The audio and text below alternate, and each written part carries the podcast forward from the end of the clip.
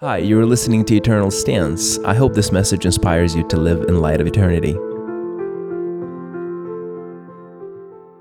Today, you came to hear about Jesus. Um, and I love what, what Pastor um, Vasily said that the only thing that your life will be measured by is not necessarily the things that you have and uh, the things that you're going through, but how did you respond to what Jesus has said about himself? That is the ultimate question that all of us will have to answer. So today, if you've been coming here for quite some time, you know already that we are going through the book of James. And it's kind of hard to preach through a book because you have to deal with some passages that normally you don't deal with. It's nice to come and say, I'll preach about this and I'll preach about this, right? But at the end of the day, when you go through a book, there's some passages that you really have to deal with. And this, James 5, uh, this is the last chapter that we're going through, uh, 1 through 12, is one of those passages that just sort of throws a bucket of cold water on you, right? And brings you uh, to, uh, to, to your senses. So, James 5 1 and 2 says this Look here you rich people, weep and groan with your anguish because all the terrible thing or troubles ahead of you. Your wealth is rotting away, and your fine clothes are moth eaten rags. Your gold and silver are corroded. The very wealth you are counting on will eat away your flesh like fire. This corroded treasure you have hoarded will testify against you on the day of judgment. For listen, hear the cries of the field workers whom you have cheated on their pay, the cries of those whose, who, har- whose, who harvest your fields have reached to the ears of the Lord's of heaven's armies. You have spent your years uh, in earthly uh, luxury, satisfying your desires. You have fattened yourself for the day of the slaughter. Well, there's a sentence for you. Um, you have condemned and killed innocent people who do not resist you. Dear brothers and sisters, be patient as you, the, uh, as you wait for the Lord. Consider the farmers who patiently wait for the rains in the fall and the spring. They eagerly look for the value harvest to ripen. You too must be patient. Take courage, for the coming of the Lord is near. Don't grumble about each other, brothers and sisters, or you will be judged. For look, the judge is standing at the door. For example, of, uh, for examples of patience and suffering, dear brothers and sisters, look onto the prophets who spoke in the name of the Lord. We give great honor to those who endure under suffering. For instance, you know about Job, a man who uh, of great endurance. You can see how the Lord was kind to him in the end. For the Lord is full of tenderness and mercy. But most of all, my brothers and sisters, never take an oath by heaven or earth or anything else. Just say a simple yes or no so that you will not sin and be condemned. Amen. Well, um, I'm not sure about you, but there's only one time I remember in kindergarten that there's this one incident that happened. It's funny because I don't re- I don't really remember much of kindergarten, but this one moment I do remember, and I do remember it very vividly. Uh, it was my teacher decided that we're going to go on a field trip. And when you're in kindergarten, you hold hands and you kind of walk in rows. You know what I'm talking about? Right? Like you walk in rows. And I had to, like, I, was kind of one of those kids that's extremely distracted by anything shiny. Um, so I was sort of kind of looking around. And to my credit, I was thinking, I do remember this, which is kind of crazy to think about that. I still remember this. But I did, I, I did think about God, namely, how and who made God. And as I'm walking, right, as I'm walking, I'm just kind of looking around and, and I'm kind of like all over the place. And I just remember this particular thing that happened where I just kind of heard this clank and then just a sharp pain right here, right in my forehead. You know, and then it turned, everything turned black. And I remember waking up, and then I'm surrounded by just a whole bunch of my peers, a whole bunch of kids Turns out I walked into a pole. and what I do remember is that uh, even though the pole is, skinny, is skinnier than me, like you won, no hands down, I was on the floor, the pole was still standing. But I remember that specific moment of just kind of encountering it, and I don't remember anything past that other than me waking up. I don't think I had a concussion, but it took me a while to recover.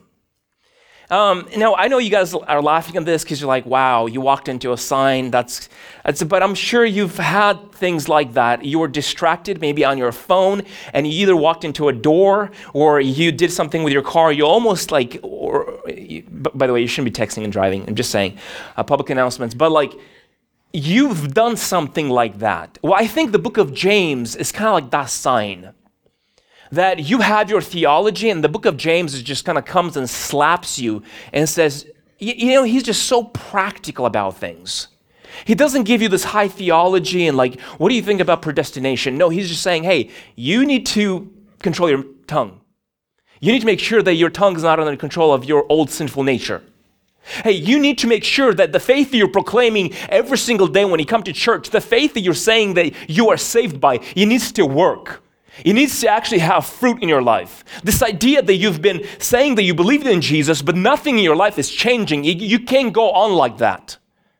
And then you come here, and he has a major problem with people that have taken what, you know, no, no, let's, let's kind of put, it, put this in perspective. James is the brother of Jesus, as you all know. We've been talking about this. And obviously, he's the younger brother, he's kind of like a half brother. And, and what's happening is as he grows with Jesus, you know, Jesus starts to claim that he is God. Now, if your older brother, my, older, my oldest brother is here, if he claimed that he was God, uh, I would have a very hard time believe, meaning, uh, believing that. Right? So his older brother starts to claim that he's God. Now, some people might think, well, that's kind of crazy. And you know, you've, you've, you've seen people before that claim they're God. You know, people that they're crazy. They say they're God, and the next day they're Napoleon, the next day they're a cup. Like, you know, it's kind of those things, right? Like, where they can be anything. And Jesus is claiming that he is God. I would have a hard time believing if my brother did that. But you know what changed everything? Jesus resurrecting himself from the dead. When Jesus resurrected himself from the dead, it got everyone's attention. And James like, okay, well that okay, this is serious. Like, this is serious. What Jesus was saying is true. Now, now Jesus resurrects from the dead, and then he goes and, and they have kind of like after a certain amount of time, Jesus is elevated to heaven. And as they're standing there, there's two angels. So I, we think they're angels. They appear and says, uh, "You know, why? Why are you guys waiting? Uh, Jesus will come back."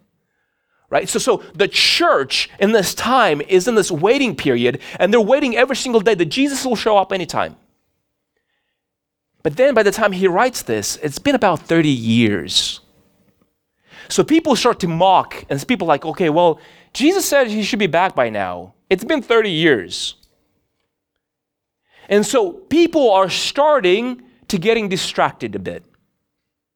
And then you, that's how this is sort of set up, where the first part of this chapter, you know, you have some people that they come to church not to encounter Jesus and to worship, but to flaunt their wealth.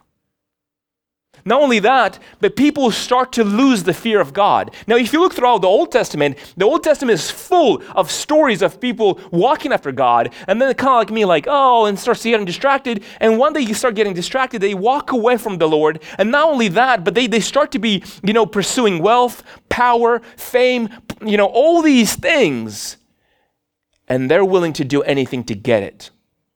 Not only are they pursuing the wrong thing, but they become corrupt because if you pursue anything, uh, uh, Timothy Keller says that our heart is a factory of idols. If you're not worshiping Jesus, you'll be worshiping something else, is what he is saying. So, so when you start to get distracted by the, the latest shiny car and the latest shiny house, uh, I don't think they had cars back then. So uh, donkeys and chariots, I don't know. Like when they start to get distracted by the wealth of the land, they started to kind of not worship Jesus anymore, but worship this. And now they still claimed, a lot of them still claim that they're still Christians. But they would go and they would they would defraud the people that worked for them. Now, if you've been defrauded by anyone, if you worked for any contractor and they didn't pay your wage, they didn't pay you what they were supposed to, you know how much that hurts. I remember like when I uh, I I was building this this house and I needed some like cheap labor, if you know what I mean, like people that just like do a whole bunch of demolition. So I hired a whole bunch of my my friends, you know, because that's what you do. But, you know, I really wanted to be fair with them. And I, I, I remember I used to pay them way more than anything else they would get anywhere else. And the reason I did that is because, now, it wasn't really good for me because I was trying to cut, cut costs on like building this house. But when I was paying them, I would remember the time when I had my first job and I was doing so much work and I was trying so hard. And in two weeks, I got fired because apparently it wasn't good enough. And I was getting minimum wage. And I was like, but I need gas to get home. like, it, it, was just, it, I remember those moments, how difficult it is to be broke and to be cheated.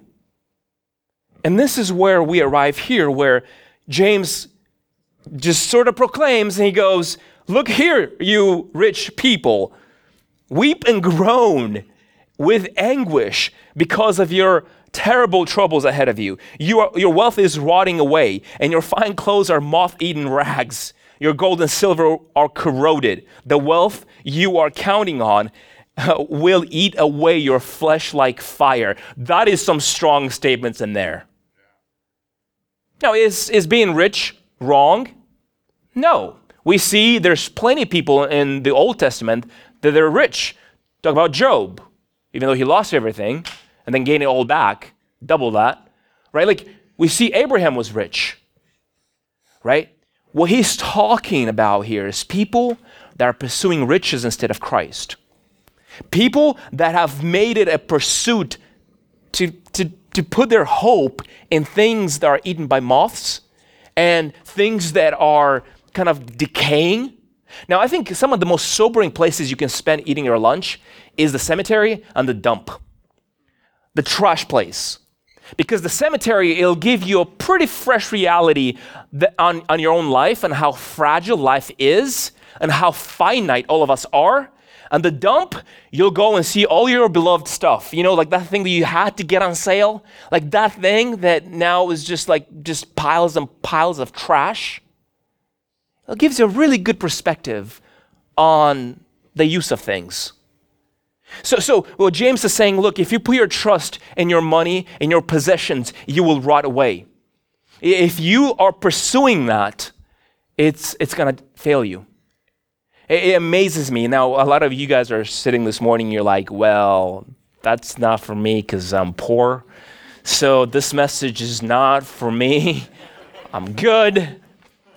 But to put this in perspective, if you make $25,000 a year, which most people here will probably make that, you're in the top 2% in the world when it comes to wealth.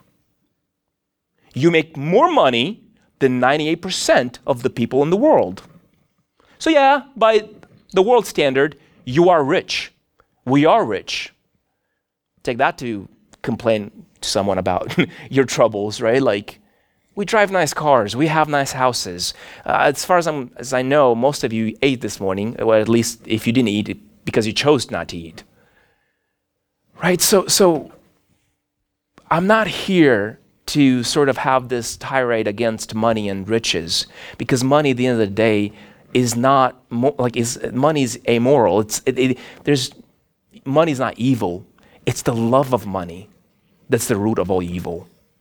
It's when you pursue money instead of pursuing Christ. You see, money is a great slave, a great servant, but is a horrible master. When you start to look at money to serve others with it, it's a great tool. But the moment you use people to get money because money is your master, that's problematic. Now, now, James is not saying something new here. Jesus talked all over the Bible about this. For example, in uh, Matthew 6:19 he says this don't store up treasures here on earth where moths will eat them. What do you think James got the idea about moths eating them, right? And rust destroys them, and where thieves break and steal. Store your treasures in heaven where moths and uh, rust cannot destroy, and thieves do not break and steal. Whenever your, whatever your treasure is, there the desires of your heart will be also. Your eye is like a lamp that provides light for your whole body or your body. When your eye is healthy, your whole body is filled with light. But when your eye is unhealthy, your whole body is full of darkness, and the light you think you have is actually darkness. How deep is that darkness? No one can serve two masters. Either for you will hate one and love the others, you will not be devoted to one and despite uh, the other. Well, you will be devoted to one and despite the other. You cannot serve God and be enslaved to money. Jesus makes it very clear that money makes a horrible master. Now, you might think, well, Slaveck, I know that. I know, but we need money. Of course. Use money to serve people.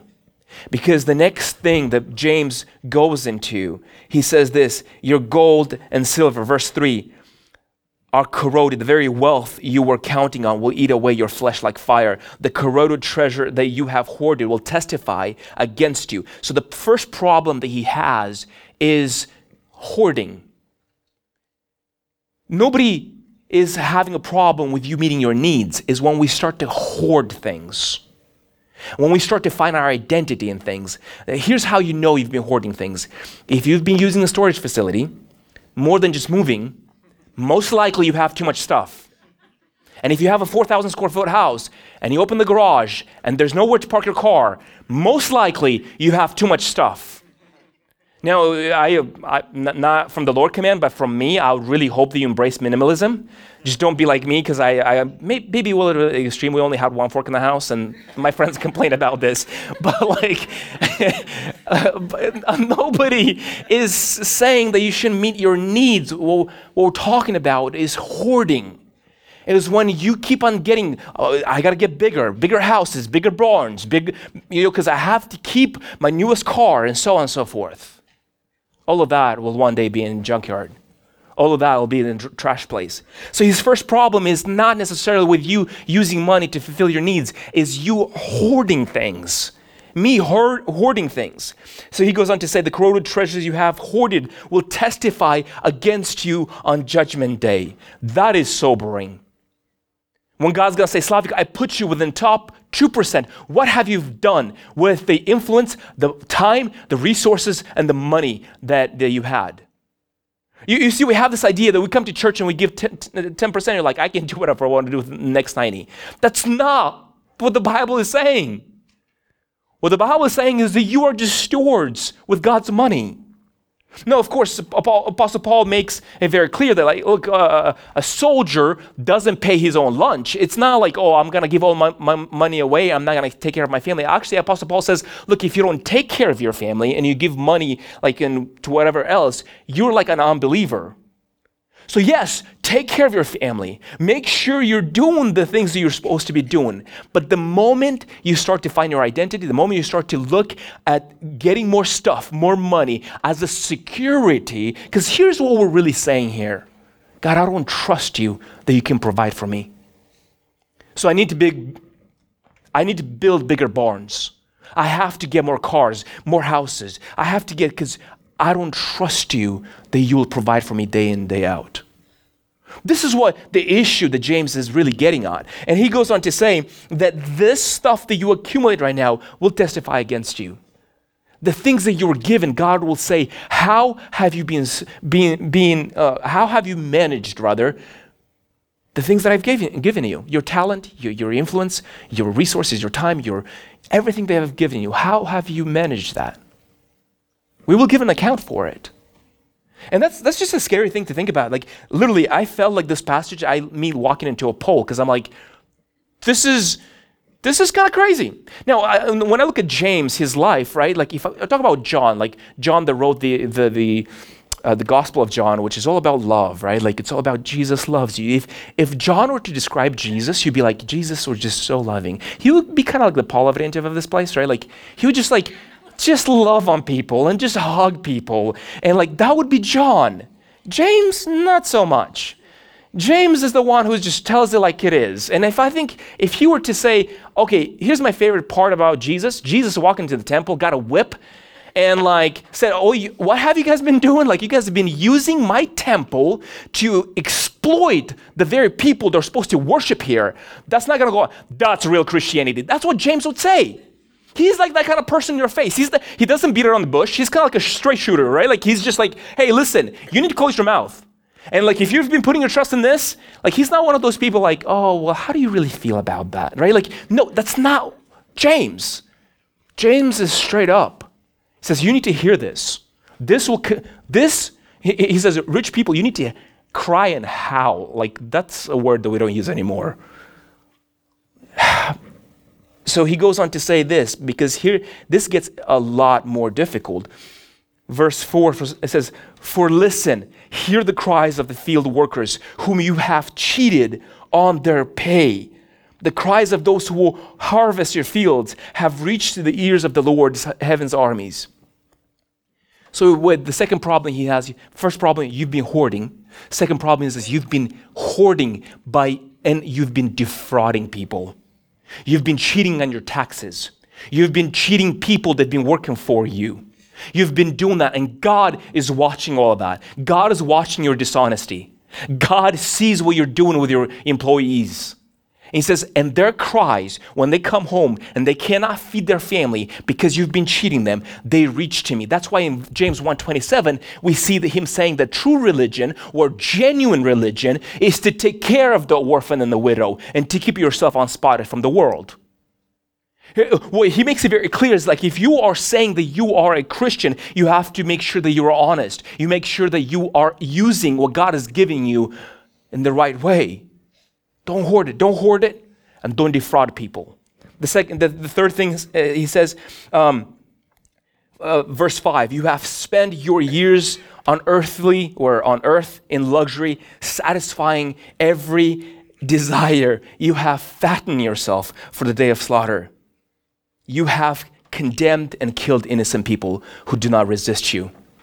So there's two charges here. One, you've been spending, you've been wasting what's been given to you to fatten yourself. Like, I don't, I hope a different translation has more of a soft word, but like, this is what it's saying.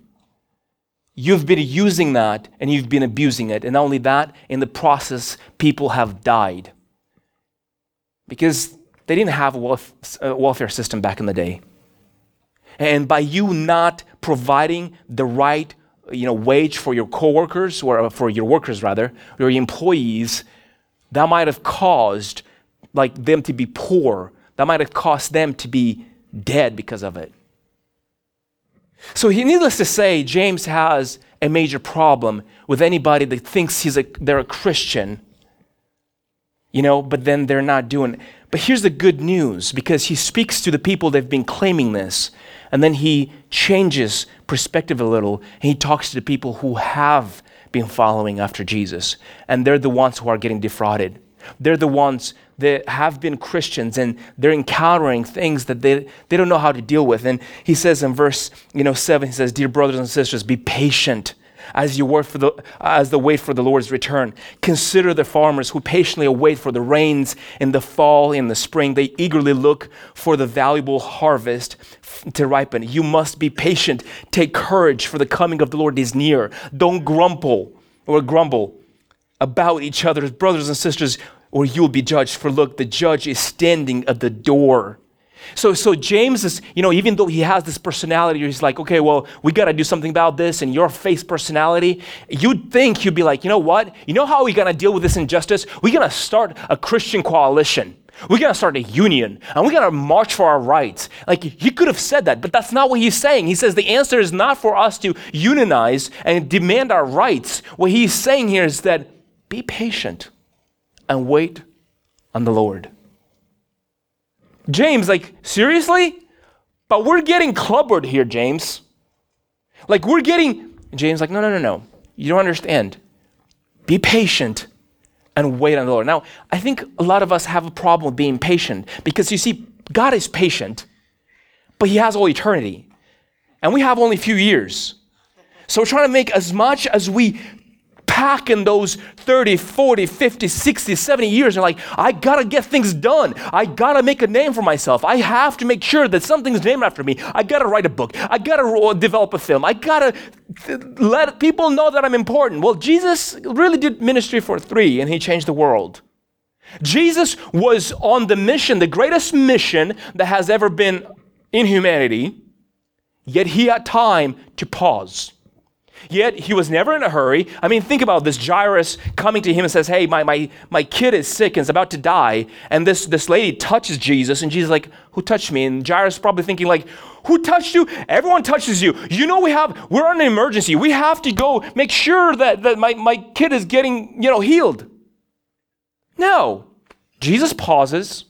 He's not in a hurry. He is present. One of the things that I really hope that you get out of this message this morning is eliminate hurry out of your life. God has you in this moment, and you, some of you are thinking, what are we going to have for lunch? And when is this guy going to be done already? Or you have, you know, you after service, you'll see someone that you really want to talk to, and you have somebody that, you know, that kind of ha- has you kind of like verbally handcuffed, you know, like, you know what I mean? Like, like uh, let me tell you, I went to Home Depot, and like, uh, and you're like, hey, I don't care. Uh, so you're really trying to get past them because you really want to talk to somebody else. Can I tell you that that very moment, God ordained that moment? The people they've been ignoring to talk to somebody else, can I tell you, don't be in a hurry. Talk to the per- person in front of you.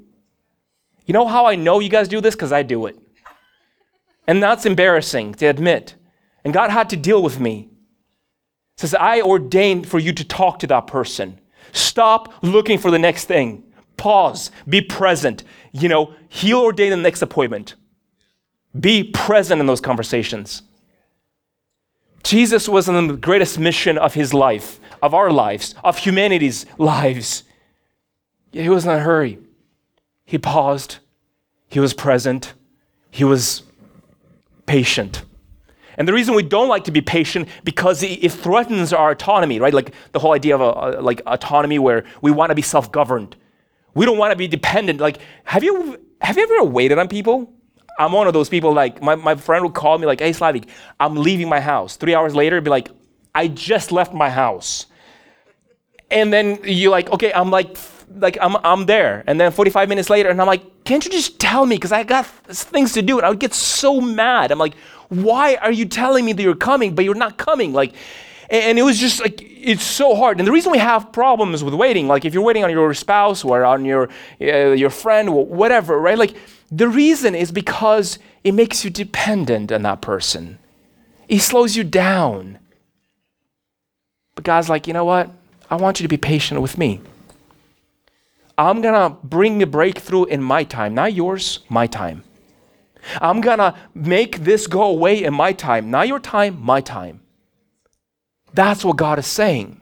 And as, as a as an illustration, he says, Consider the people that came before you. They didn't get everything that they were promised, they had to wait. I mean, think about this. Abraham had to wait until he was very old until he had his first son.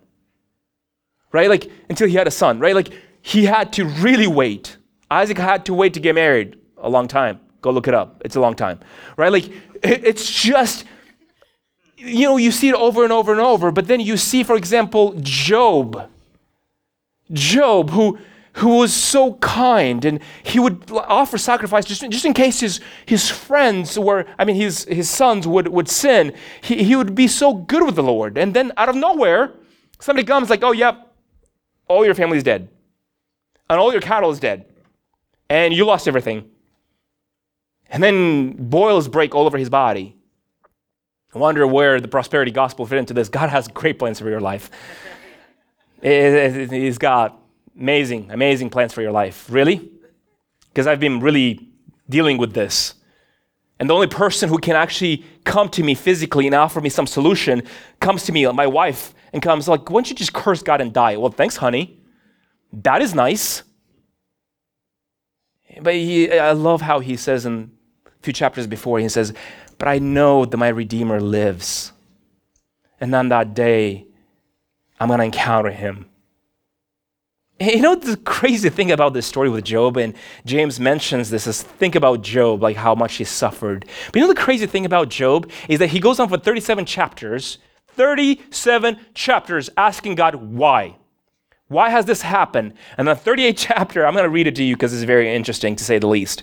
Uh, you know, God replies back finally and says this Then the Lord answered to Job from the whirlwind Who is this that questions my wisdom with such ignorant words? Right? Like, brace yourself like a man, because I have some questions for you, and you must answer them. Where were you when I laid the foundations of the earth? Tell me, if you know so much, who determined its dimensions and stretched out its eh, out the surveying line? What supports its foundations? Who laid its cornerstone? As the morning stars sang together and all the angels shouted for joy. And he goes on for 129 verses with 128 questions. And you know what? He doesn't answer any of Job's questions. You know what God is saying? I don't even know if Job even found out what really happened. God's like, okay, well, if you think you're so smart, if you think you've been suffering, what were you when I laid the foundation of the earth? If you think you're so good, God never answers Job's question. Job suffered and he didn't even know why. And when God spoke, he didn't answer, but just asked him back, okay, listen, what God was saying, I'm God and you aren't. There's things that I see that you don't. I see things from a different perspective than you do. What you see is just a small piece of the puzzle. I see the whole thing. In the grand scheme of things, this will make sense. Right now, it does not. And James says, Look at Job in your affliction and your suffering. Look how he has dealt with it.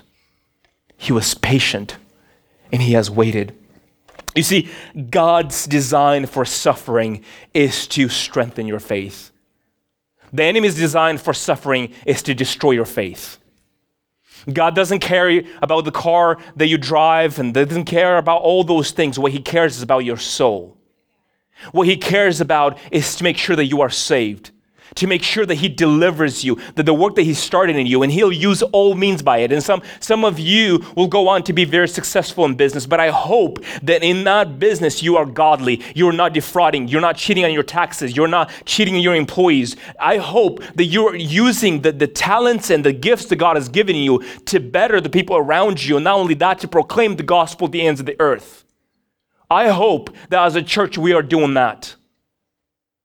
Wealth, like I mentioned, is not a great master, but is a great servant. You see, if I gave you a million dollars, it'll only emphasize you what you already are inside. If I gave an investor a million dollars, what do you think they're gonna do with it? They're gonna invest that money. If you gave a missionary a million dollars, what do you think a missionary is gonna do with it? He's gonna do missions. And if you gave a crook a million dollars, what do you think he's gonna do with it?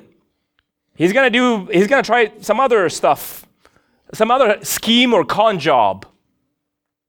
You see, money, power, fame already just magnifies what you have inside. That is what James is saying here. If you serve it, it'll just kind of bring to the surface. I mean, if you go and look the statistics on the people who've won the lottery, I don't personally believe in a Christian playing the lottery because I feel that exploits the poor because most people that buy lottery tickets are poor. But you can have your own views on that. I'm just saying you have the right to be wrong. I'm joking. Like, like I should not be saying that from the stage. But like, I think that there's a good evidence to compel that that a lot of the lottery buying tickets is exploiting the poor, and I, I choose not to invest my money into that. But what I'm telling you is that if you go look at the statistics, the people that, that have won the lottery, their lives weren't that great after. Some of them actually went bankrupt. You know what happens when everyone in your family and your friends start asking you for money? And you become an object of money, not necessarily of, hey, a person to be loved? It destroys people. So James saying, look, if you've been doing this, stop this. But if you've been suffering under this, know that one day God will put to right everything, every wrong that was done to you. It's payday one day. Everyone's going to have their judgment in court. And in your suffering, understand that your patience produces perseverance. And that changes your character. That's what God is really after. And he closes with, with this passage and he says, For example, of patience and suffering, dear brothers and sisters, look on the prophets who spoke of the name of the Lord, who, gi- uh, who we give great honor to those who endured under suffering. For instance, you would know about Job, a man of great endurance. You can see how the Lord was kind to him in the end. And the Lord is full of tenderness. But most of all, brothers and sisters, never take an oath by heaven or by anything else, just a simple yes or no so that you will not sin and be condemned. This last verse says, Look, make sure your yes is yes, your no is no. Pay what you promised. Don't talk bad about your boss. What he's saying here is don't say, yeah, but, no, but, no. Yes or no. Be simple in your replies. Don't complicate things. Don't try to get your own way. Don't try to agree just to win that person over and to scheme them. Don't do any of this stuff because in, in, multitude of, of words, there's also sin. Let your yes be yes and let your no be no. You know why? Because God will make it right one day. Just like God gave Job everything double what he had, one day all of the suffering that you've been going through, all of the patience that you've been putting up with, all of that will make sense. One day He'll bring you where He always wanted to bring you, but you were kicking and screaming on the way. What an amazing God that we have, that even in our kicking and our screaming, He'll still drags you. of course, He doesn't impede on our free will and so on and so forth, but what I want to say is that He doesn't give up on us. So, this morning, if you are here and you have not made Jesus as your Lord and Savior, I encourage you to make sure that you don't look at Him just as a friend or a vending machine to pray, put your prayer in and get your stuff out. No, Jesus is Lord. And if you have not been making Him, if you have not been worshiping Him, you'll worship money, you'll worship fame, power, sex, drugs, alcohol, whatever it is that is not Jesus. And all of those things will, be, will leave you heartbroken in, in the end, you will have to give an account for your life. So I'm going to pray for two kinds of people. If you've not made Jesus as your personal Lord and Savior, I'm going to pray with you that you might receive Him. And then maybe those two contrasts, maybe they spoke to you. Maybe you came here and you've been actually cheating on your taxes and your employees and you've been rude to people and you've not been giving them your time and so on and so forth that God would deal with you and you would feel convicted and seek repentance. But if you, on the other hand, you've been wronged and you feel like it's so, it's so hard to be patient when you know you're right, when you know that they've been wronging you the whole time. God's like, no, no, no, no, vengeance is mine. Trust me on this. Allow me to do this. So I'm going to have our prayer partners, if you are praying team, you guys can come up. Uh, and I'm going to ask you to just kind of close your eyes right now. We're going to pray, and I'm going to ask you to after to stand up. And if you have a need, or if you've been making uh, the trip here, but you have not made Jesus as your personal Lord and Savior, I'd like to pray with you. I'd love to get to know who you are. Thank you for listening to Eternal Stance. My hope is that these messages will help you to live in light of eternity. If this podcast is a blessing to you, would you share with other people? Thank you in advance, and until next time, God bless you.